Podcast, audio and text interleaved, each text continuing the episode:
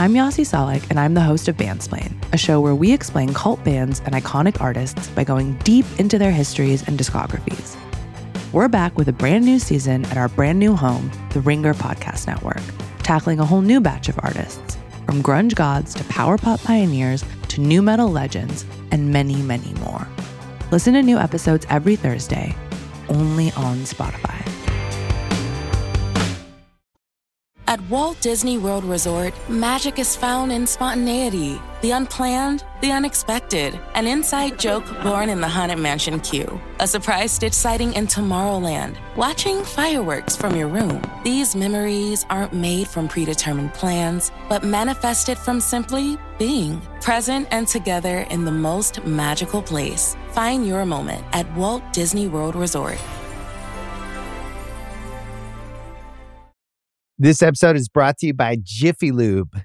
Cars can be a big investment, so it's important to take care of them. I once got a car that I started out with 25,000 miles on. I got it to over 200,000 miles because I took care of it. You know how you take care of a car? You take care of the maintenance, the oil, the brakes, all that stuff. And if you don't, you can have a car just completely fall apart. When your car needs maintenance, head to Jiffy Lube. They provide automotive excellence at speed. Get your oil change, brakes checked, tons of other multi care services. It's all done by expertly trained technicians who actually care about taking care of you and your car. Jiffy Lube, car more.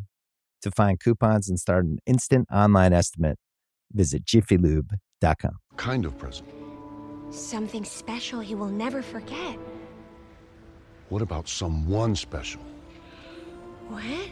Over the years, Quill has talked about one person more than any other. A legendary hero who has saved countless lives. We could give him the Quill as a present.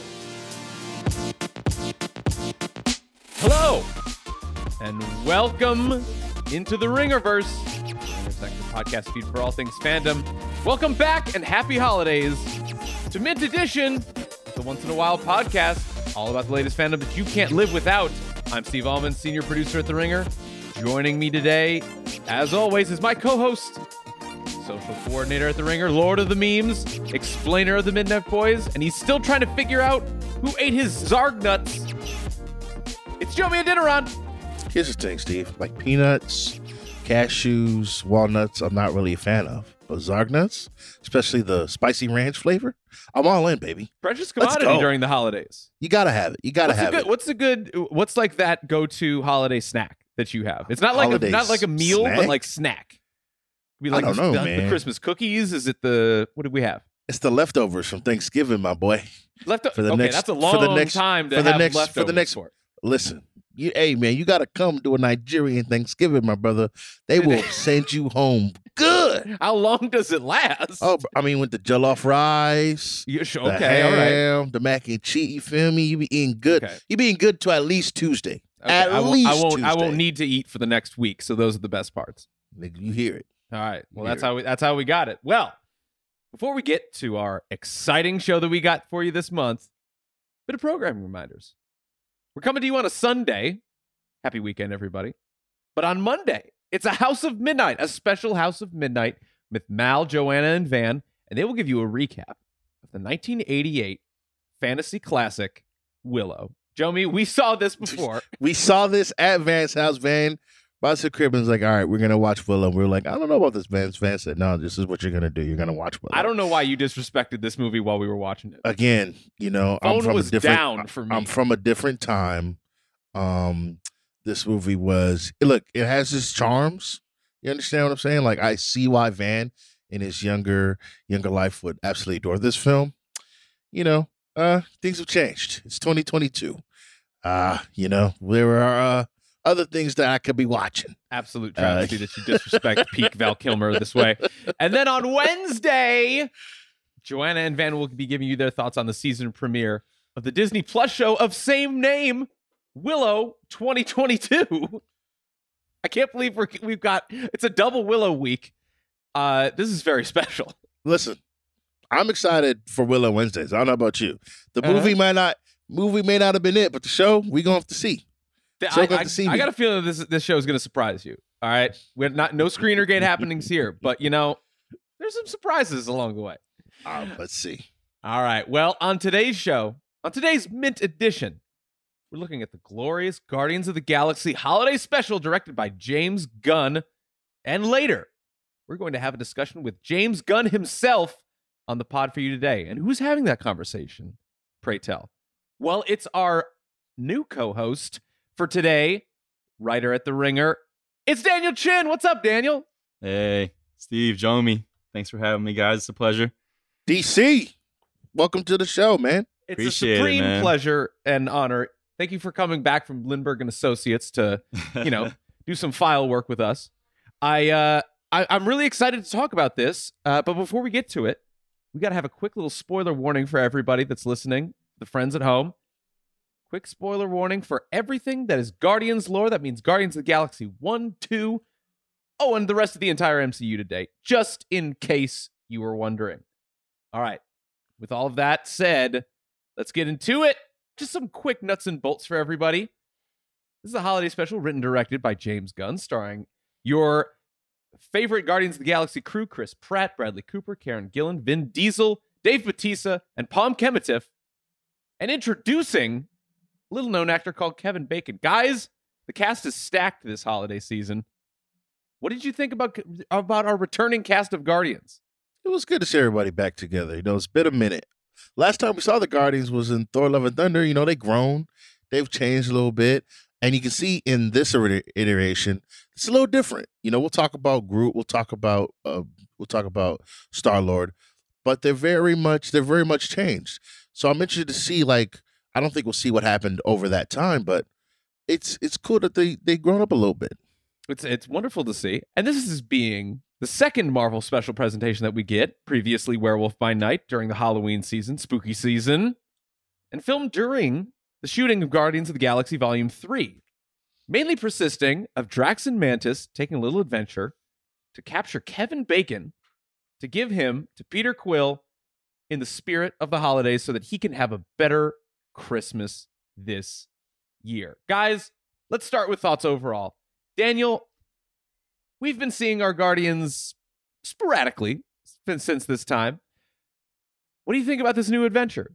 Was this a good uh, little iteration and adventure for the holiday season, or was it, you know, a little less to be desired?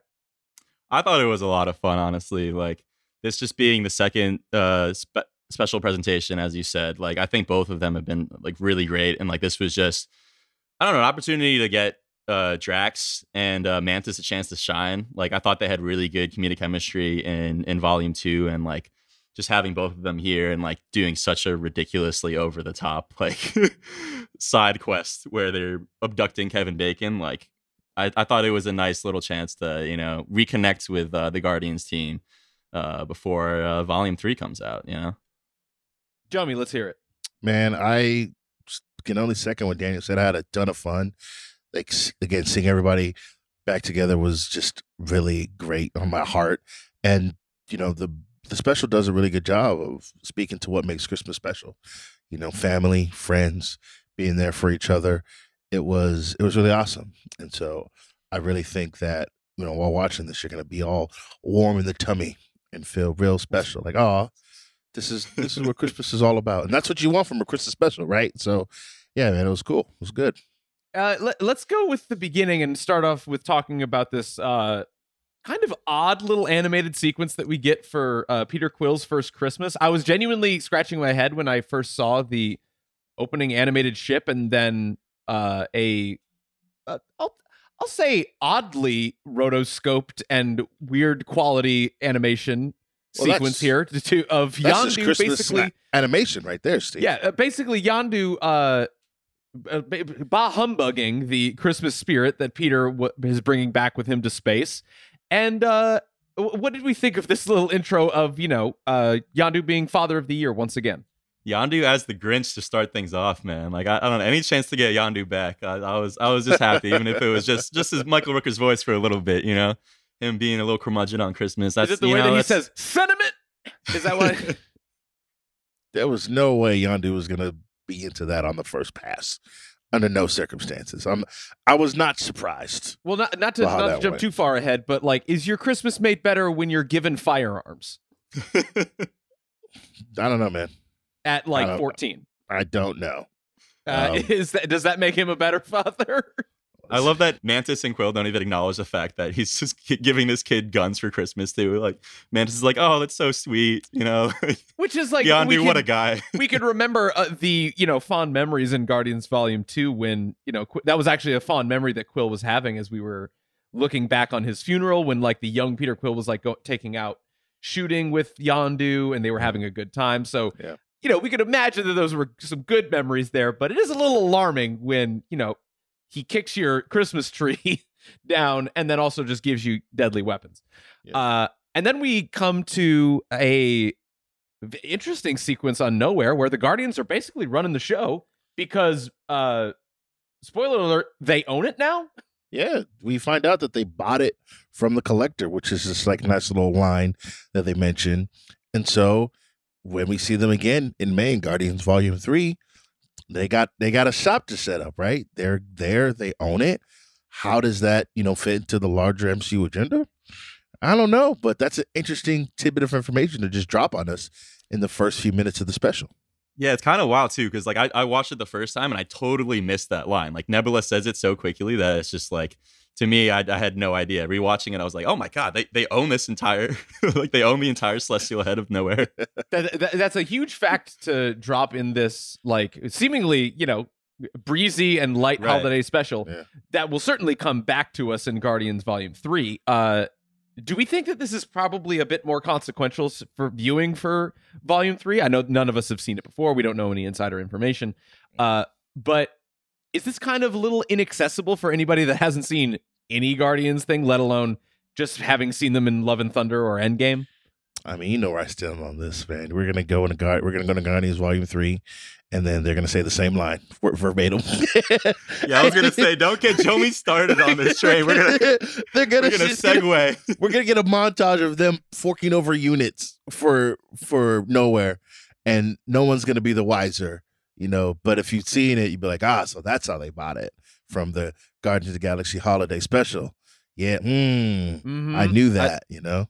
I think it's going to be a really interesting thing to see, especially like you know with the first uh, special presentation, Werewolf by Night. It's it's totally self-contained, and this one is like it's actually building on previous movies. Like it's building on Mhm. you know the last times we've seen the Guardians, and like it's like let's see if if you know they're expecting fans to have watched this heading into Volume Three. But I think I think Jomi's right. Like it's probably going to be a line early on where they can explain most of what happened, or like there'll be you know not to get too far ahead, but like probably some acknowledgement of Mantis and Quill just being brother and sister now. But going Yeah. into that movie without having seen this, I'm sure it would be like, what are you talking about? Like, What I'm interested to see, and I want to get you guys' question on this: how how much do you think Knowhere costs?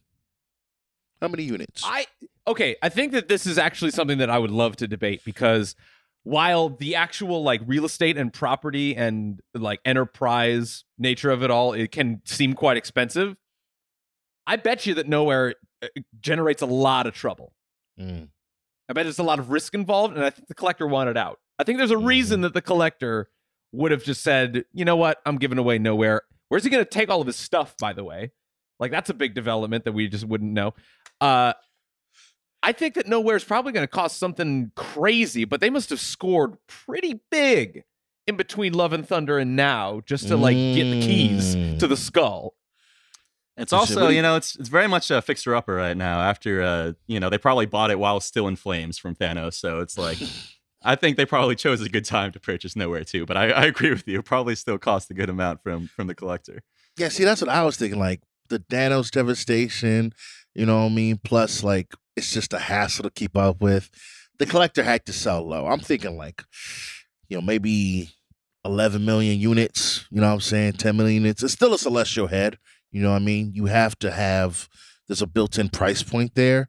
But considering what it could have gone for, how much money, how much revenue it could generate, I think they, I think they, they bought low on it, which is great for the Guardians. A great deal for them. You love to Mhm. see it, especially in this housing market, right? Right. well, speaking of which, uh, let's also uh, you know examine another buried lead. Uh, Mantis is now Peter Quill's sister. Um, would have been great to know uh, at any point during this. Uh, does this like very early section reveal uh, kind of come out of nowhere, or did, was this even we, like we didn't really get any allusions to this in volume two? Uh, we kind of were just plopped at this, you know, seemingly crazy revelation right now, and you know, Mantis is uh, you know apprehensive about telling him because we're just gonna he's just gonna worry about the relationship with his dad, and that's gonna be a problem. Uh, is this a little misguided? What uh, what do we think about this early reveal and this conflict of interest for Mantis? I was a little surprised. Um, I mean, I think like you said, it, it did kind of feel like it came out of nowhere. Um, I mean, no no pun intended, but uh, like they, I feel like they kind of seeded in in volume two where she's like Mantis is giving her own like sad origin story about you know being I think the word she used was larva and uh, ego like picking her up from her planet, but like I guess any if she had been any clearer about him being her dad, like from then on, like it would have been like, all right, so they're related. Um, but yeah, I mean, to choose this to be kind of the center and like the emotional stakes of of this special, I thought was a really interesting choice. Um, and I don't know if it was totally earned. nah, I mean, it's one of the those things where you can get the subtext in in volume two, where it's like you know they are the only people who have any type of co- connection to ego, so that bonds them, right? And it's kind of like you know he was actually my dad, you know, and he raised you. We both have like a you know familiar understanding, so you you you know you'd say like oh like adopted sister, you know, like we both have like the same father in quotation, so we're close, but this makes it you know canonically official official. Hmm. and while that doesn't like you know break the rules or make everything you know crazy it's, it is kind of nice you know because like i said the christmas thing is all about family all about coming together. And so it was just like a little note little nod to be like oh yeah they are family they are related you know let's let's put that in so you know we have that that moment of family which i thought was i thought was nice i thought was really really nice and heartwarming to see them like come together like brother sister ah and, and Cool. it's it's really uh, uh, the you know negligence of Mantis not really leaving this information out there until now. Guardians have always been been about found family, about you know Mm. uniting and you know picking the fa- the family that you choose and the family that you know gets you through really anything. Quill hasn't really had a family since he was six years old, and now he's been able to find this new crew that was is going to make him uh, another family again. So like we'd think that Mantis would be fine with revealing this to Quill in like a you know more familial way earlier on, but then the spirit of the holidays comes over and we just gotta all feel good about ourselves. So, as the sisterly thing to do, we've got to think about what to get Quill for Christmas because Yondu, kind of a Grinch, the holiday season, and we go off on a little adventure with Drax and Mantis to sunny Los Angeles, uh, and we're off to find Kevin Bacon. How did you like this kind of comedic team up between Dave Bautista and Pom?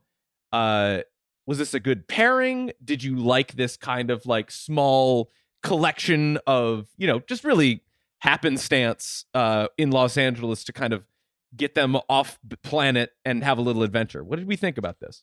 I was locked in. Um, they had great chemistry in, you know, Volume Two, and then a little bit in in Infinity War. So seeing them back together was always going to be fun. I think the the I mean, we could talk about the the stuff at the house that was really funny, but the bits that got me at the beginning were seeing all the Avengers out there and Mantis yelling Steve to some dude in a Captain America costume because she has no idea how that works.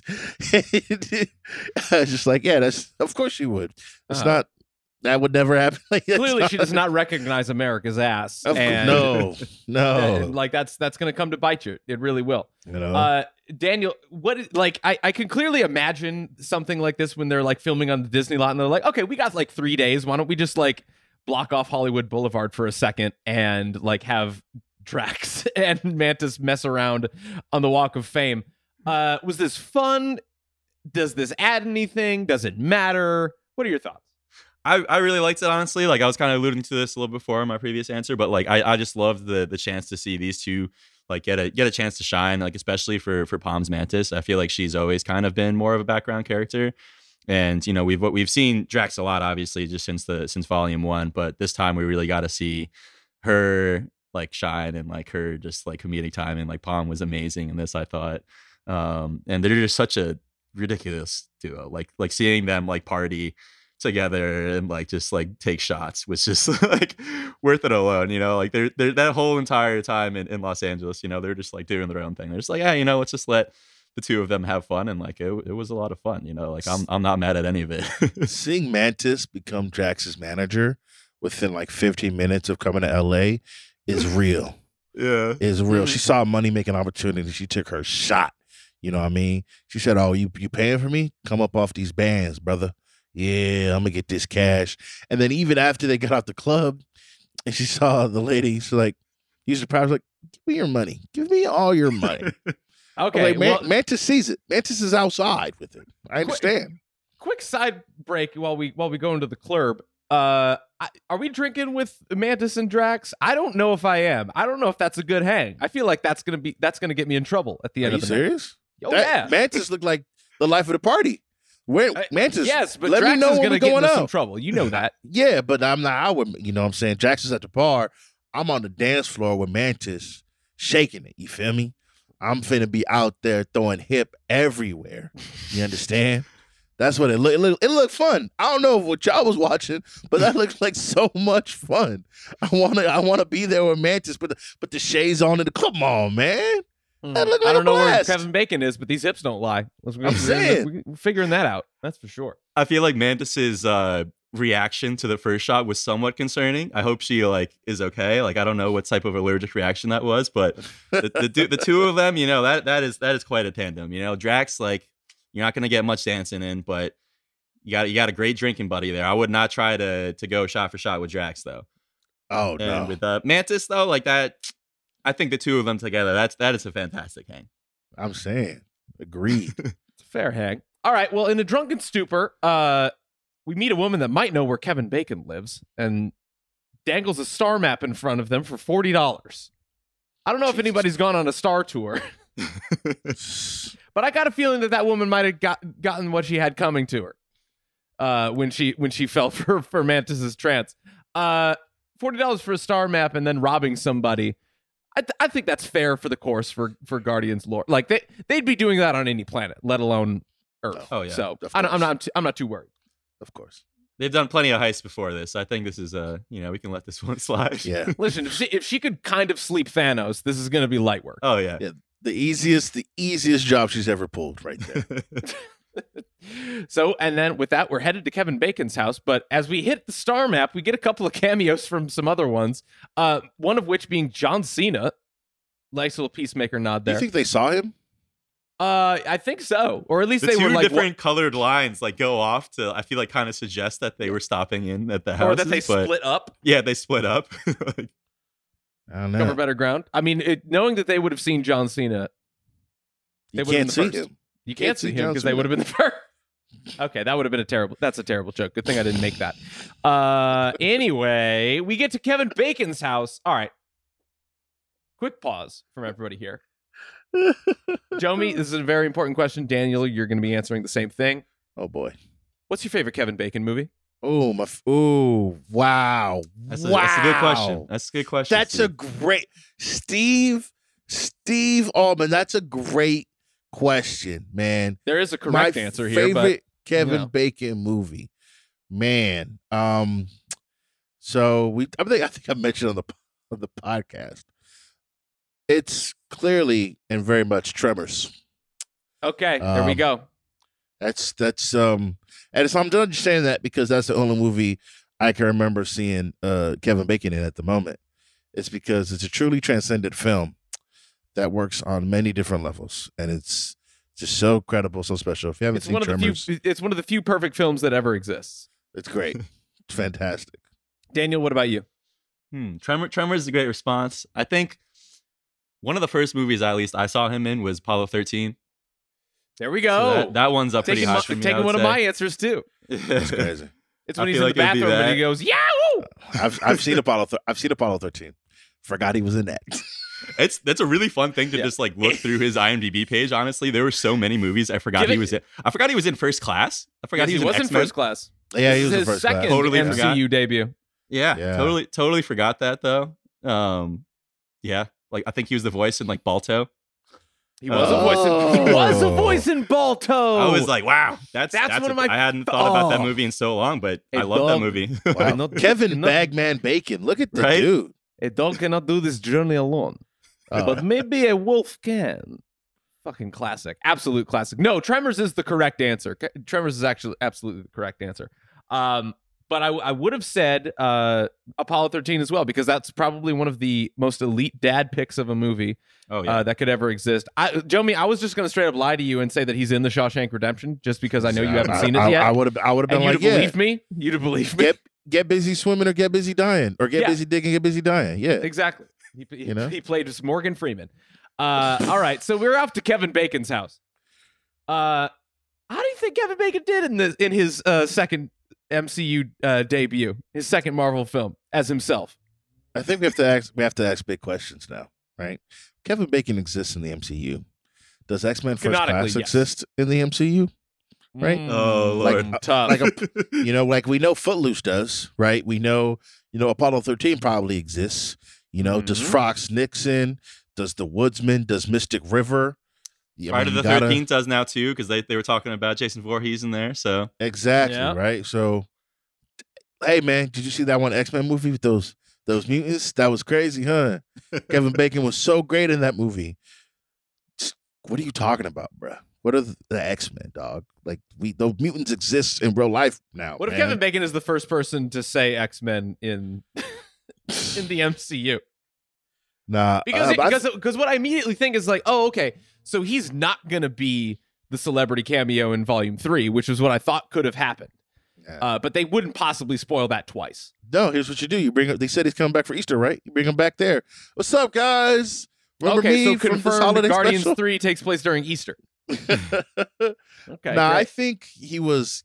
I think he was very much, you know, playing himself, which is, you know, really can be. I feel like can be hard, but for him, I mean, Kevin Bacon, you show up, be charming, and it works, and it was awesome. You know, he was appropriately scared, but it came down time to be like, you know, all right, I mean, let me be, let me be me. I mean, he was rocking the mic. You know what I mean? Like, I thought Kevin Bacon did a really good job. He was funny. He was, you know, engaging. It was it was a good performance from somebody and who apparently he had a blast doing it. Like Yeah. multiple interviews I'm have said, he's like, "Oh, we're we're having a blast of this." Like, I mean, this clearly wasn't a cash grab. He was not in Anthony Hopkins check cashing mode here. Uh, we like he was actually on set having fun. I I thoroughly believe that. Kevin mean- Bacon's got range, man. I mean, he was, he was playing a, a British private in uh, World War II here too. You know, like singing songs out here. Yes, yes. guys, guys, crazy stupid love, MCU canon. There we go. There we go. And we see him, fun fact, watching a movie called Santa Conquers the Martians, where Martians kidnap Santa Claus because nobody can give their children presents. Meaning Wow. that I think that the Martians had a Santa Claus, and then that might have been a Tim Allen situation where he killed the original Santa or whatever. Jesus but Christ. we'll look that up. It's on it's on Prime. No free ads, but uh, we find that, and then I think that this is probably the funniest sequence uh, in the entire special where Mantis and Drax are attempting to break into Kevin Bacon's house. Um, was there any standout moments? Because I just had one that was like that actually made me laugh out loud. Mantis hopping from wall to wall was Like a demon, Legitimately, like, like- That's hundred percent what I was gonna say too. Eh, bro. Like if like I know like they all they figure it out. Kevin Bacon like understands, but in that moment, I would have called the National Guard, the SWAT team, MI6, mm-hmm. CIA, like everybody get down here. It's I'm gonna die, bruh. Like, oh my goodness. Could you imagine that coming at I- you? You have no idea what that is. Just You'd the noises terrified. coming You'd out of her you'd mouth be, too. like- You'd be scared as hell, man. Let's okay, a, a little yeah, but like okay, think about Earth at this time canonically in the MCU. Nah, First of all, did Kevin Bacon survive the blip? man. oh. That's a question right there. Was Kevin Bacon snapped? Oh. I'm gonna say no. Huh. Actually, Okay. you know what? No, no. I think about that. I mean, we don't he know. Probably was. I got no idea. You It know? was. Here's the thing. They thing. would have had to age him up a little bit too. some you know, pe- they some people in his family were missing him for sure. if that's Yeah. the case. Uh, but no, it's the fact that like, okay, humanity's had like countless tragedies. Let's just keep New York, the alien invasion of New York, in mind. I don't know if like seeing a crazy antenna woman invade your house, not that you shouldn't be unfazed by it, but they're like, okay, maybe if you, you see a spaceship over Los Angeles, you're like, oh well, or there something's happening again. Avengers are doing their thing or something. I don't know, Steve. You know, I mean, in the MCU, they we know they've seen a lot. Airship was in the sky. You know what I mean? All these An Eternal was born out of the sea and it's still there. Here's the thing. Like That's cool, but I can watch that on. I'm looking at my phone and I see that. You know, I'm on. Uh, you know, I'm on Twitter. I'm, I'm watching television. If a bug lady came into my house and started jumping off the walls, my brother, right. I'm freaking out. There's no other. Ex- like, oh man, well, the aliens exist now, so this is cool. No, man, I'm Mhm. losing my mind There's a instantaneously, expeditiously. I Just them like hopping true. over all the fences too, like like Ferris Bueller style was like very very funny. Like it's- yeah. just out of like they were just full on creatures for for some of these things, and just like the pure like ecstatic like joy that that's yeah, like coming out of them is so drunk. funny. I think. I think, yeah, that- I yeah. think they're probably Like, just part still of drunk. it too. Just But still fa- hammered. Like, the thing that act- that absolutely like floored me was when uh, Dra- when, when Mantis says, "Do you think you could toss me over the gate if you?" And then Drax immediately tosses her over the gate, and then she turns and she's like, "What are you doing?" I don't know why, but when she says that, that just like absolutely killed me. And when uh Kevin Bacon uh, performs no less uh, like he does what I would only call a Jason Bourne down his uh his gardening uh down the trees to like jump from his balcony off the trees, lands, runs through the garden, stops, turns around to look to see if they're still following. Uh, just keep going. Like you're doing amazing, Kevin Bacon. Like I don't understand what you're stopping for. I do love that he stops. He's just like so shook, does not know what he's looking at. Like, what was he gonna do? Honestly, too. Like, they're gonna catch him eventually. And it's funny too because like you think like when they make the call, hey Kevin Bacon, man, we want you to come in and basically play yourself. Do you think he hit him with the um William Dafoe thing? Was like, I'm not coming back unless I can do my own stunts. I want to jump from the window and land on some some holiday furniture and slide down like I'm a secret agent. I think I think that would actually be great. It would have killed me if he just like randomly did a front flip off of that balcony and just landed on his feet, Oh my and gosh. nobody said a word. They're like, "Yeah, Kevin Bacon could do front flips." But even though Willem. Dafoe is built different, I think Kevin Bacon is made from similar stuff. that would be nuts. Um, now was this a major abuse of Mantis's power to abduct Kevin Bacon against his will? totally, and I love it. Like, it's so funny. She just abusing her powers the entire time, and it's like, you know, it's one thing I guess to to take a little money from the Star Maps person, but uh abducting Kevin Bacon and them taking him to uh, Knowhere uh on Christmas, Mhm. uh, no less. It's uh, it's quite it's quite a move. Um, but we've we've seen her really use it a lot uh, over all the the MCU movies. So I mean, again, like she she almost took out Thanos. You know, put him to sleep for a It's- while. it really is kind of a cheat code. Like, It really not to say. Mantis is overpowered, but like, if I could do that, you do it all the time. oh, 100 percent. Not for any devious reasons, of course. No, we would make billionaires pay their taxes, and you know, legal, lo- sensible legislations are passed. I think the like that whole sequence from Kevin Bacon's house to their fight with the cops in the street was I can't even can't even say it without laughing. Is they Drax gets the, the like you know Mantis does her thing with the cops on her end. Cop car pulls up. Drax flips it like like easy like flipping a tortilla. Just mm-hmm. whoop. Mantis is like hey, you can't kill them. Like they're not dead. They're not dead they're scared as hell. And Mantis is like, okay, well, that's good. Here, take take this this this inflatable candy can that we found. this this will make you at peace. It doesn't look like a man, does it? Cool. we'll see you. Goodbye. Here's the, which It's is an like just absurd, That's absurd. nuts. Yeah, and this and these are the, are the great like James Gunn isms that I kind of like can see sprinkled throughout, where like they just stop to argue for no reason, like coming back to like that candy cane doesn't look like a man. It does look like a man. I want my little man. Like, like d- c- provides nothing to what's happening in the scene, but it's just really like a fun dumb argument. And I think James Gunn might be the king of fun dumb arguments. They did that a lot in, like important. in Peacemaker. Yeah, exactly. Like something's happening, and it's just like, all right, let's let's talk about this, and then it, it really like stretches out for a few minutes. Right. Way too much. Way too much. uh, also, the very good bit that Drax is apparently bulletproof, and it just tickles him. Yeah. Look, good for him. You know, Do you we were always Qui- wondering what So his does this mean like like people in but- space are just bulletproof? Could Quill be bulletproof because of that, or No. like? No. And I Drax, think Drax, Drax is is built. Speaking of being built different, yeah, Drax Drax is built different. That that, Drax that is guy is built huge.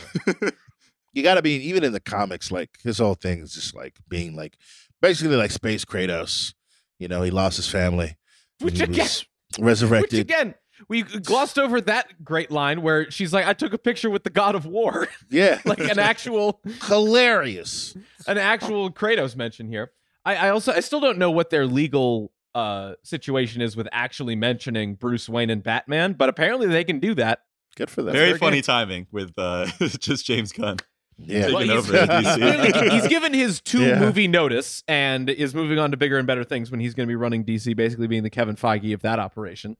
Uh, but until then, he's going to get his uh, final playthrough with uh, these two special, this special, and uh, his last movie as an MCU director.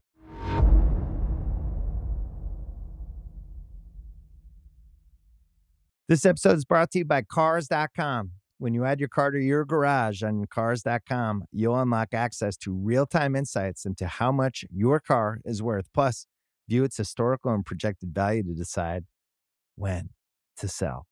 So, when the time is right, you can secure an instant offer from a local dealership or sell it yourself on Cars.com. Start tracking your car's value with your garage on Cars.com. This episode is brought to you by State Farm. You might say all kinds of stuff when things go wrong, but these are the words you really need to remember. Like a good neighbor, State Farm is there. They've got options to fit your unique insurance needs, meaning you can talk to your agent to choose the coverage you need, have coverage options to protect the things you value most. File a claim right on the State Farm mobile app and even reach a real person when you need to talk to someone. Like a good neighbor, State Farm is there. This episode is brought to you by Essentia. A better you starts with better hydration. Essentia is on a mission to inspire people to do what matters most. Their proprietary ionization process transforms water from any source into ionized alkaline water, providing water that's 99.9% pure with a pH of 9.5 or higher. Essentia overachieving H2O, the number one ionized alkaline water. Shop now. And we're back on Knowhere, and it's time for the exchanging of the gifts. Mm. We didn't talk about this before. We talked about it briefly before we started recording, but ushering out the Kevin Bacon box, and we all love a Kevin Bacon box, is is probably that's one of the- the, craziest that's iteration so of Groot I've ever that you seen. said that yeah, kevin bacon box Yeah, dog it's a box of bacon. Have Have you ever had those like meat boxes that? that this is a family podcast Have you ever had like one of the like they have those ads out on Children are podcasts where they're listening like, "Hey, you can get a box of meat for like you know forty bucks." box of box of kevin bacon meat I That's didn't say a box of nuts. Kevin Bacon meat. that's nuts steve All right, well, Jomi made it weird again. i didn't make it weird you I'm made it weird it hasn't been done already. Honestly, Is it, Promoting- is promoting it, Balto, Is this you know, like a like- thing from Pan where where Groot says this is this is the bacon box? it's nuts Anyway, speaking of Groot, uh, this might be the most horrifying thing I've ever seen. this is the weirdest iteration of Groot I've my, ever seen. my one note for this thing that i can't see that groot again never he's in got my the life can I see that tiniest Groot again. head, and he's like, sw- he looks like Kerm. He's like he's so yoked. small. it looks he's like swole. Kerm. Yo! he's like he's, hey, he's swole. yo! Jonathan Kermah, you gonna let this stand? oh no, You gonna let him talk about you like this, Kurt, Kerm? Kerm's jacked, but he's got like this great Nah, smile on his face. He's like, hey, no, nah. no, no, no. Nah, First of all, this is all love to Kerm. All love to. Kerm. All Nah, love to Kerm. I have never listen. Let me, let me, let me, let, Kerm, listen. you need to get your get back, man. You're not gonna let this man talk about you on the podcast like okay, this. Okay, fine. Here's the ones that that I've done. All right, I look like Rachel Maddow. I look like Bo Burnham. Don't let Uh, that all the slide, other ones- Kerm. Listen, Fight he back, looks like Kerm. swole. Kerm's okay, gonna come fine, back with the heat. Kerm's looks like swole Groot, and it's weird. Steve That's doubling down right here. nuts. Why would you double down on this? That's so nuts. Isaiah, no matter what happens, clip this. Clip this. Save this. Kerm has to hear this. I fought for you, my brother. I bled for you. Don't let Steve talk about you like this. I see You this said as a he high looked like- compliment. You, you look like Swole Groot. You said he looked like Swole oh, Groot. Don't, yeah, don't walk it back now, Steve. Don't want no. Not. He needs his licks. He needs his get back. That's crazy. As a cop, if you told me I look like, I would stop this podcast immediately. Steve, I know where you live. I'd have to see you outside. He's Steve. literally made of wood. My God. My God. Listen, Kerm, don't let his words get to you.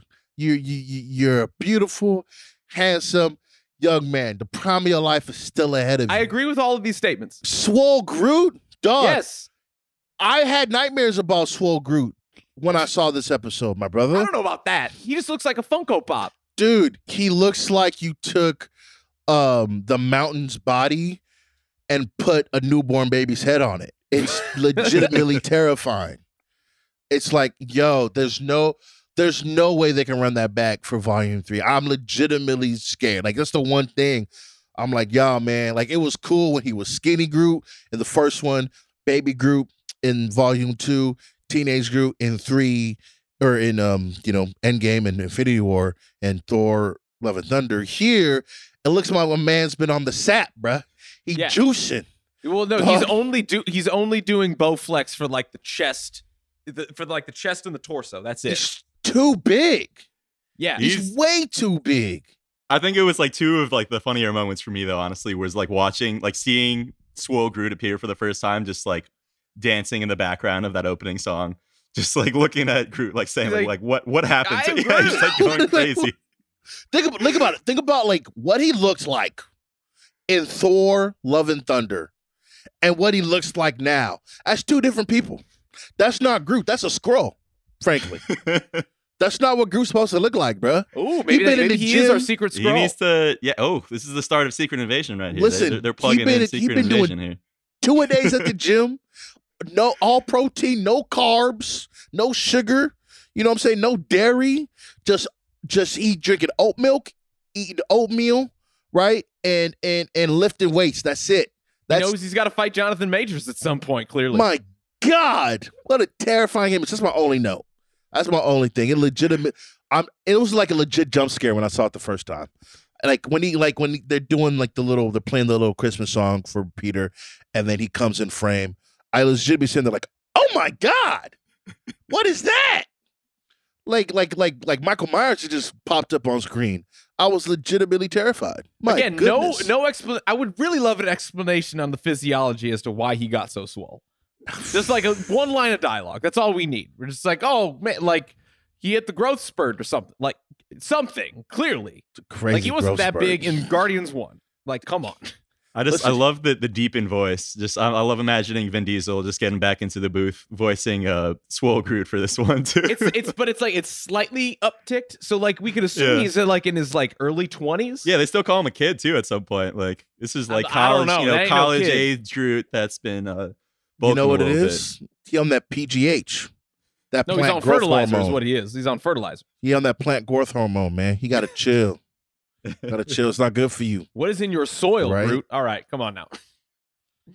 All right. Well, a couple of other bits and bobs that we get here. Uh, we see uh, the exchanging of gifts in the holiday spirit. Kevin Bacon finally comes around, and uh, the Mhm. Guardians exchange some gifts, and we get some interesting gifts, mainly from our one Rocket Raccoon, finally getting his prized Bucky arm. What? Okay, there's. We have to have a conversation. How in God's name did he get that off? Well, here's the thing. How? He he's not the one who got it. Nebula got it, right? Nebula. Nebula got it. Yeah. So I would love to see Nebula the How did. Nebula to- get that? Here's my thinking, right? It's two things. Nebula went to Earth. Nebula saw Bucky. You know, she was like, "Hey, need that arm." He was like, "Cool." Um, I don't know how to take it off. You got to call Wakanda and have them do it. He was like, bet, no problem. I can make it happen. Or, saying this is like next level. Nebula was like, hey, I need a fake. I need a fake Bucky arm. Um, my boy been asking for it. I can't really take his arm. Ooh. Do you know who I could call? Probably got a an arm? collector on it. That was, it was You know pretty I'm saying? convincing arm though. I don't know. It looked good. That's what I'm saying. Okay, for, for she went to Bucky, said, "Hey, can you call your contacts to Wakanda? I need a fake arm. It doesn't have to do nothing. It's got to look the part." You know what I'm saying? But then, like, what they give him, like, you know, like what they just give vibranium out. I don't know, Here's man. the thing. Let's say, for the sake of argument, that that actually is Bucky's arm. That's Bucky's real arm that, that was actually stolen from him. To think that she actually stole that. A, how? B, could it be a Transformers 2 situation where she disguises herself as like a lady and like takes it from him? Nebula's not already a lady. Well, no, d- you know what I mean. Everybody knows who Nebula is. That's You what can I'm see saying. that That's, she's a big blue, blue robot person. that's what I'm saying. That's why if she f- flirted with Bucky. I don't know if Bucky's. I don't think Bucky's got enough game for that. He's been out the game too long. Bucky was going through some shit too when we when we Yeah. last saw him. I don't know. He's about to join the Thunderbolts. I, I, yeah. I don't know Yeah, what's going true. on with Bucky. Is it? Yeah. Like, What what happened? His arm. That's a, that's a pre- that's precious cargo. What happened to so his, his original arm got ripped off at some point though, right? In Civil War, my man Tony Stark blew that thing off his off his body. So what happened to that arm though? You know, did somebody pick this up? Maybe well, he they gets just the vibranium arm when he lives in Wakanda. right. But so the original one, yeah, He it still- seems pretty still valuable has. still. You know, somebody. Mm. I can't imagine the Wakandas were really cool about their like vibranium ending up, you know, in the hands of some space aliens. So Well, not to not to not that we're talking all too much about Wakanda forever, but you know they're fine with some people having vibranium, which you know th- sometimes you can't help. It's going to get out there somewhere. you know, maybe Nebula, maybe because see, they're all because Okoye was and uh and Shuri were at Tony's funeral in Endgame. Nebula was also there. You know, hey, how you doing? You know, oh man, I'm sorry for your loss. Hey, it's cool. I love your, you know, robotics. Hey, it's yeah, you know, I do my best. I would love to, you know, study you sometime. Let me get your number. Cool, no problem. Mhm. Just make a quick phone call. Hey, uh, Shuri, uh, I need like a replica arm for but you know, my boy Rocket. She's like, hey, say no more. Come through to the crib. I got you. Right. You know, da da da da da. Boom. We might Easy know a call. shadow broker or two that can get you that. Exactly. Slight work. Shuri, you know, make So, the call. Easy. Clear, clearly, they did that from the Tony Stark funeral group thread. Mhm. Group thread. That's nuts. That's everybody, everybody, Everybody's in exchanging it. Well, it's like they're not going to do it after, like right after the battle. Yeah, But like, I, don't, okay. I don't know if they're gonna make an arms deal here at the, the At funeral you know, either. You Who's just not need to on the exchange Endgame numbers. group chat. Who who isn't on the end game group chat and who is? Okay, group I know for, for show. sure- Group for sure not on group chat. Can't have kids in there. No. Um, they uh, you know, they kicked they kick Peter out every so often. Peter put a like a meme. Peter would be like, ah, ha, ha, ha, look, I saw this Black Widow definitely mute Peter on the group yeah, chat. exactly. Right. Nobody responds to Peter. I feel like the only like Captain America don't even know how to work a cell phone right at this point. So my boy, when he get in there, he he be acting foolish, like yo, you can't. That's not what that means, Steve. Like it's not how that's supposed to go. And like there's just threads of people correcting him. You know, Thor again, he's off world a lot, but when he comes in, his jokes are fire. Right, like when he when he put a joke in there, you just laughing like crazy. I got a feeling that Thor Thor doesn't really like he, he like when he says it, he doesn't know he thinks that he's joking, but it's really just people kind of laughing at him, maybe not with him.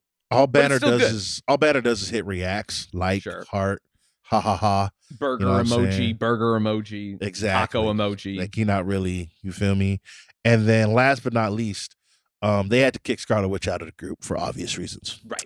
It just wasn't. It was just like Doctor Strange was like, "Hey, listen, um, guys. Um, so here's what here's what my week has been." They were like, "Ah, she gotta go." Yeah, I mean, I don't, I don't even know if, if any of the Guardians are making the cut. Honestly, I feel like they were just the kind of the kind of the weirdos from space. For for I mean, Yeah. I don't know. Maybe they bonded during the blip. You know, yeah, I, there, I there was like, some time where Rocket could have been uh, hanging out with crew. I think they're. I think everybody's favorite is Rocket, despite his like personality problems. Yeah. You know, there's something about there's something A about lot Star Wars they just can't. He's the planner. the- he's the one that gets things done. Right? There's some, you know, I mean, he was there the five years, so they know him the best, you know, Mm. and Nebula too, right? But something about Peter is just like, I don't know, man. I don't trust that dude. I mess with the rocket. I mess with the, the raccoon a little more. You feel me? Yeah. Like that's Nick just Fury what that insists on being contacted by Signal. right.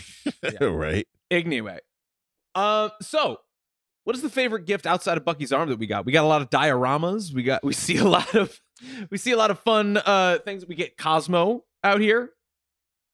I love a good bit because the diorama bit is it's just so great because it's like, oh look, this happened in the episode. Oh, that also happened. Da da da. And then you get to the last one with um Kraglin holding it, and it's Kraglin holding his diorama Which the in so his good. hand. It's just it's so fun. That was so awesome. Very much in the spirit of Christmas too. I feel like with those with the dioramas. I don't know that it was is is perfect. Oh, a yeah. quick craft crew that that that those guys are. I love it. We get Cosmo, cute little Cosmo. Hmm. We love. Mm, that's all you got to say. This precious, this precious, precious thing. Yes. How about that? I didn't like Cosmo. What about that? What if I was just like, Wow. nah, man, What Cosmo. the hell's wrong with you? How Bottom about that? tier The, dog. the, the Russian the Russian space dog I with love telekinesis Cosmo. powers did not do it for you, Jomi. Did Listen, you like Cosmo more in the Guardians of the Galaxy game? Is that why? that's that's probably what it is. Is that guy why? Was, the All right. Russian did accent. the voice was- throw you? The, Did the voice throw you in I was one? like, ah, man, what the what's the Russian accent? because You for, know? those, for those who haven't played the Guardians of the Galaxy game, uh, which we I think we both recommend, or all three of us would Oh, recommend. I would absolutely Very good. recommend it. Uh, Absolutely. Cosmo sounds like uh like the Russian dude from Rocky Four, where it's like a Cosmo must break you. Like that. That Yeah, was it. literally. And then, but this Cosmo sounds like a child, like a cute child. Uh, you know, different flavors. It's all fine. Very cute still, nonetheless. But no, different vibe for sure. Very different vibe. Telekinesis as well. Telekinesis. That's that's You gonna know? be interesting to see play out. You know, Right, clearly right? Cosmos Cosmos got to get in the gym a little bit. Gotta gotta do a little bit more with the telekinesis and that. But that's gonna be that's gonna be interesting to see in Volume Three. Yeah. I mean, to see what his his role is going forward, but you know, love to see a cute dog, no matter what they sound like, uh, on screen. So you know, it was nice. It was good to see Cosmo. Yeah, you know, now, now that uh, Baby Groot's being phased out too, you got to add a little more cuteness factor in there. Mm. Yeah, it's true. Baby Groot's been phased out. We like That's true. That's true. No, no longer here. angsty teen Groot. Now we just got nightmare. Too much muscle mass Groot. swole Groot. exactly. All right. Well, before we end our show, we're going to be throwing it to a little known director, little known organizer of the DCEU now. Boy, I bet that's going to be a great job.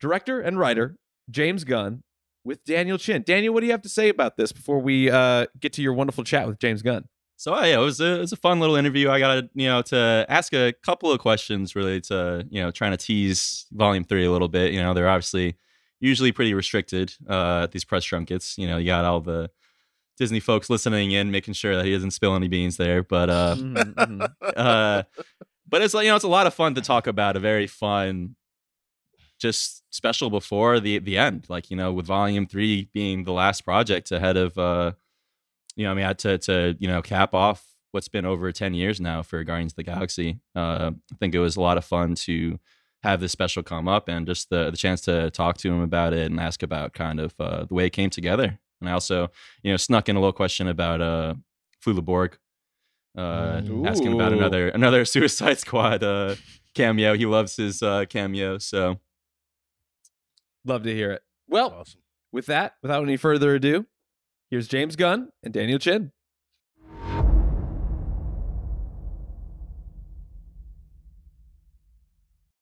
So, just to start things off, this is only the second Marvel Studios special presentation after Werewolf by Night, and it's the first one that's really an extension from previous films.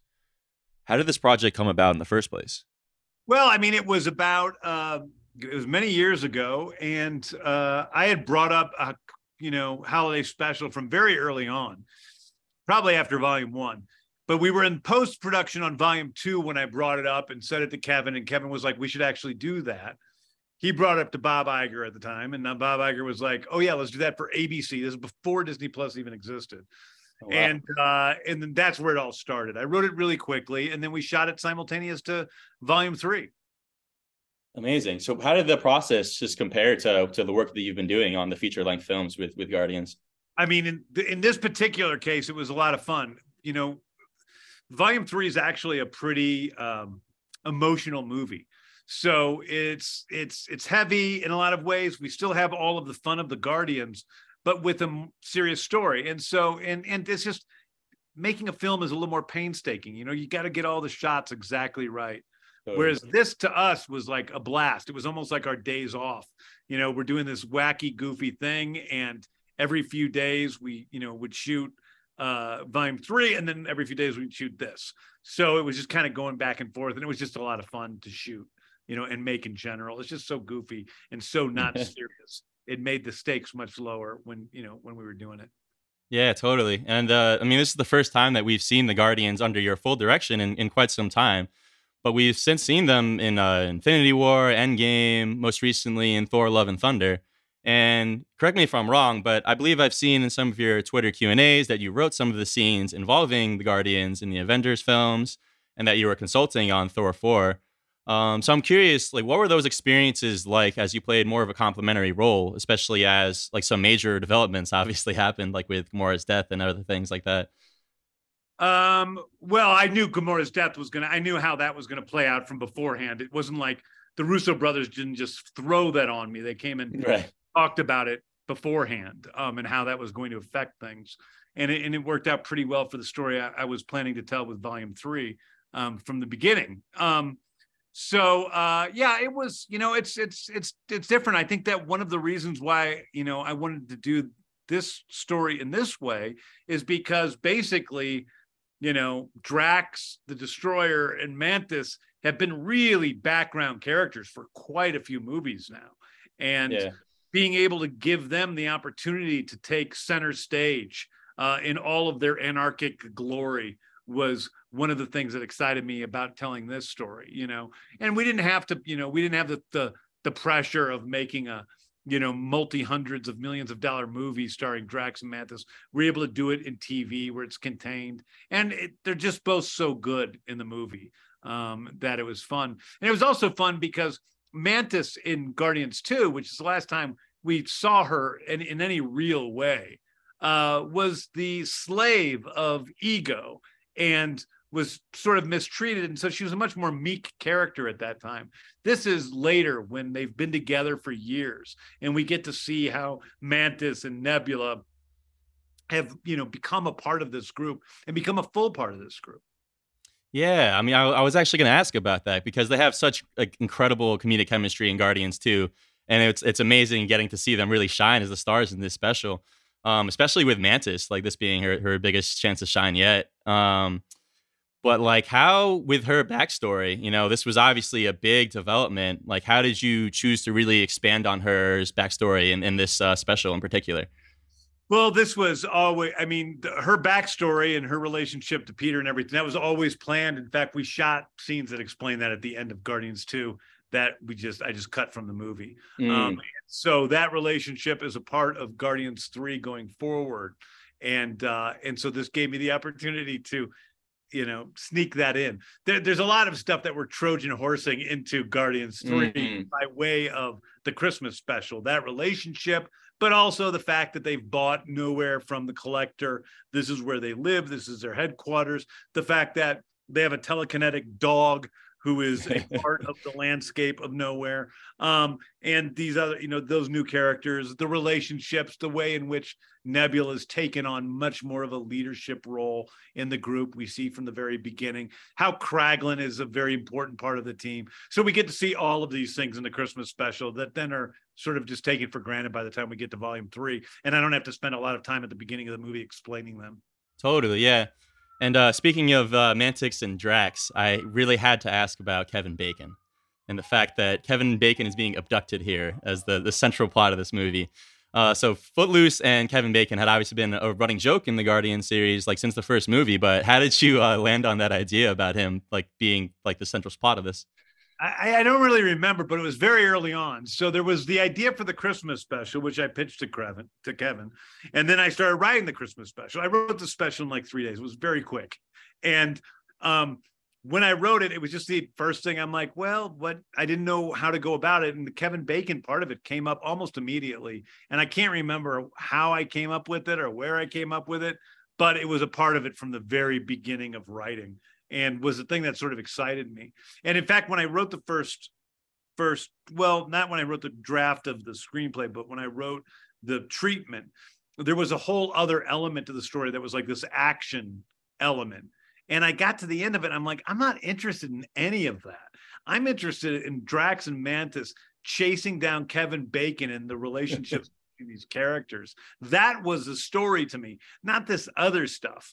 And uh, and I was, uh, you know, I was really happy that we went in that direction. It makes it very different for any superhero story of any type, whether in film or television, that it's not really about a bad guy. It just is about the relationships between the characters. And if there is a bad guy, it's Drax and Mantis for, you know, Kevin Bacon. Right. So what was that process of actually getting Kevin Bacon involved? Well, Kevin was, uh, you know, Kevin was one of the the cast members of my film Super. Right.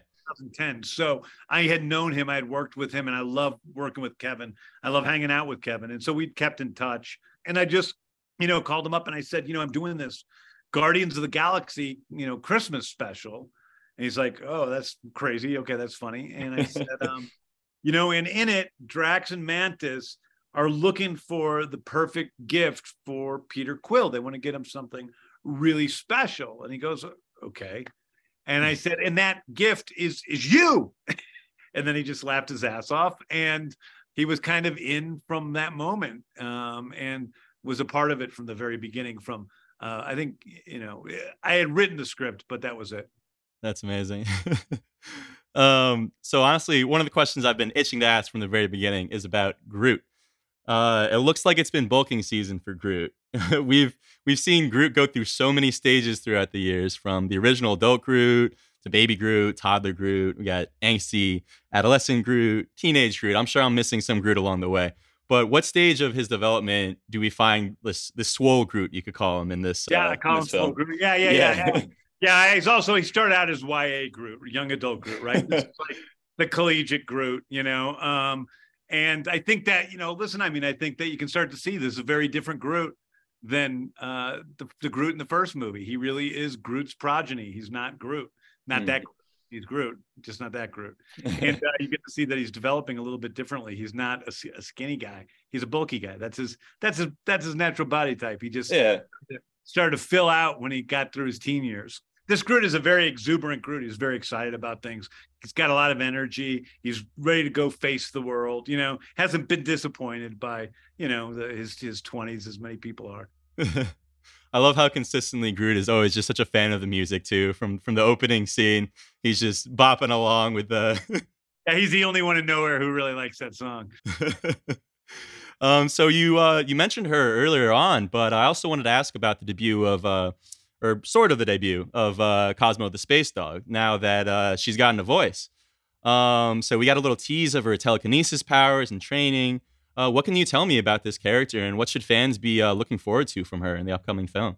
Well, I think you know, uh, you know, I just I love the character Cosmo from the comics. Um, I love the dog uh, Laika, who Cosmo's based upon. Yeah. And uh, Maria Bakalova was on set with us the whole time, playing the character, walking around on her hands and knees. She's amazing, amazing uh, actor and a great person. She was fun to have around, and she really embodies that character. And it has a lot of Maria in her. Um, and so we'll see. You know, she's a she's a basic uh, supporting character that we see throughout Volume Three, and she has a good friendship, mostly with which you don't see so much in this, but she has a very close friendship with Kraglin. Mm, awesome. And uh, another thing that you mentioned in an earlier answer was you were talking about uh, Knowhere and how the team had uh, purchased Knowhere from the collector, um, which is a, it seems like a pretty big development that's uh, that goes by pretty quickly in the beginning. So I was wondering if you could tell me a little bit more about the background here. And I know your answer might be a little bit limited with this, but like how this might uh, play into Volume Three. Well, but it, it plays into volume three, and that they just this is where they live now. This is their Mm. home. Knowhere is the home of Guardians of the Galaxy. Um, you see, they've they've uh, you know have a bunch of refugees now that live with them who come from different parts of the planet who's had their homes destroyed or hurt or whatever, uh, maybe by Thanos, maybe by other things, and Mm. um, and they have this sort of group of outcasts around them, and they're started their own little society of of of people uh, in this abandoned giant celestial head. awesome. Another question I have for you here is, uh, you know, you've had a lot of crossover with actors in your Guardians films and the more recent Suicide Squad and Peacemaker projects, with uh, Flula Borg being the latest example here. was getting him involved as simple as asking, "Hey, do you want to come serve some shots to Drax and Mantis for the scene here?" Or what was the story behind that? That's all it is. Flula and I are buddies. um, he was. Uh, we needed somebody to come in and, and give us a line uh, about uh, Kevin Bacon for as a bartender, and um, and so we shot Flula doing that, and it was just as easy as saying, "Flula, you want to you want to do this for us?" And he said yes, and so he has his little cameo in the movie. Serving up some shots, I love it. yeah.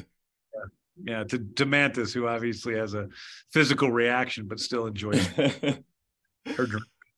Yeah. Uh, so I read uh, somewhere else online that uh, part of the inspiration for this special was uh, actually the Star Wars Christmas special from 1978.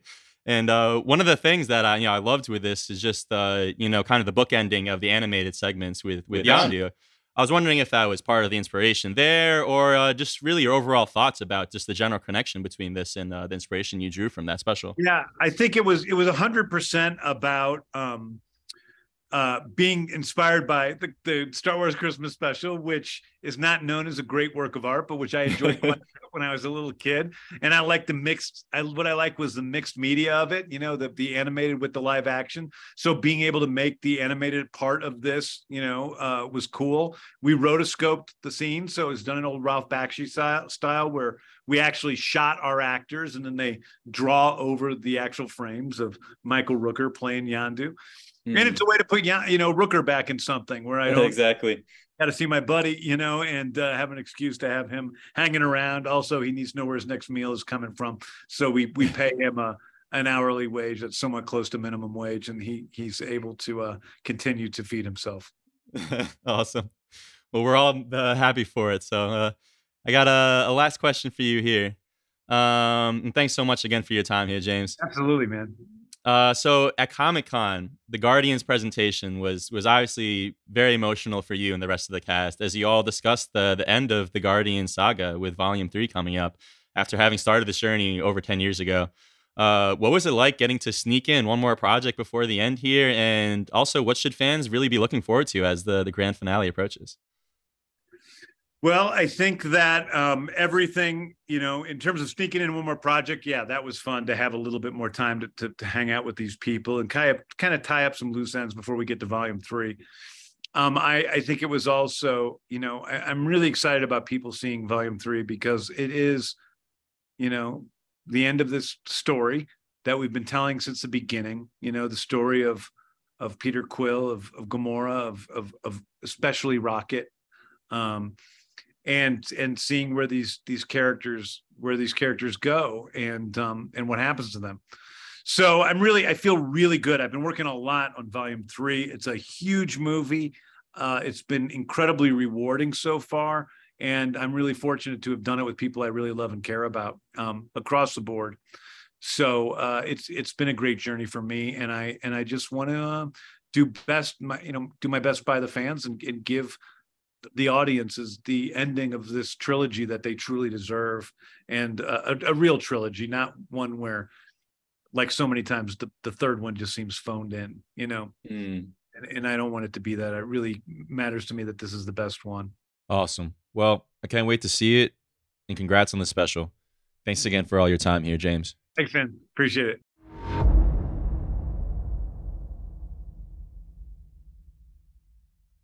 And we're back to close with our final thoughts for this wonderful episode.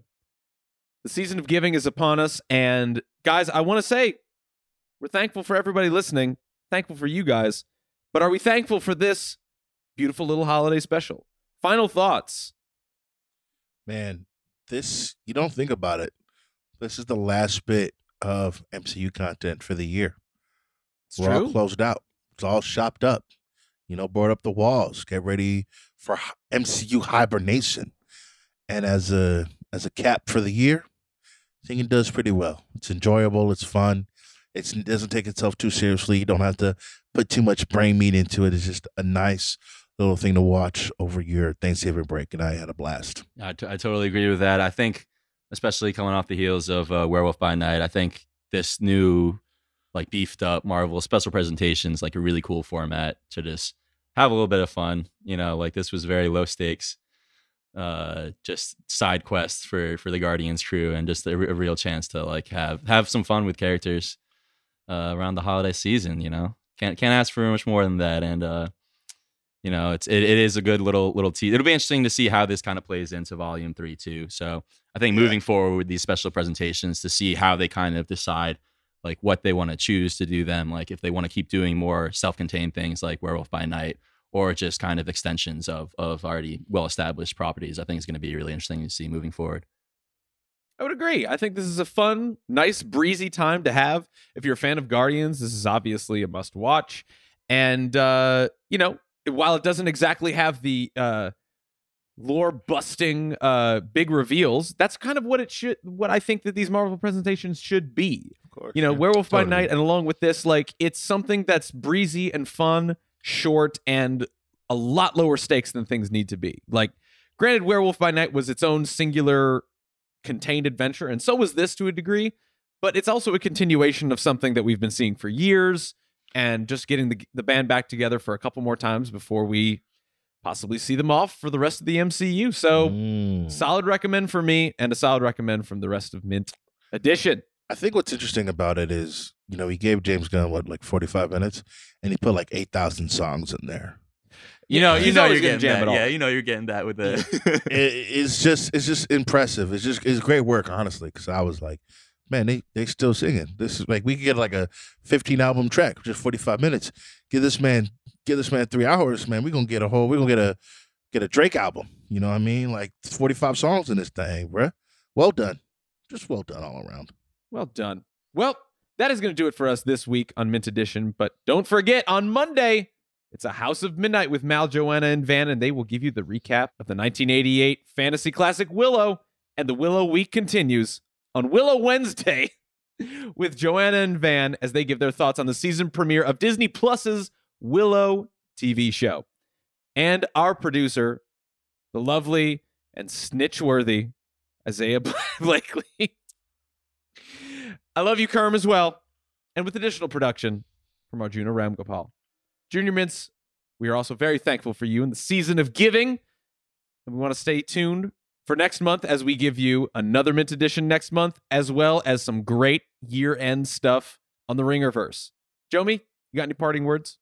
Oof. I just want to say thank you all. We are so thankful for you for listening. Love you. Shout out to Isaiah. And I don't even got a rhyme for Kerm. Kerm, fight back.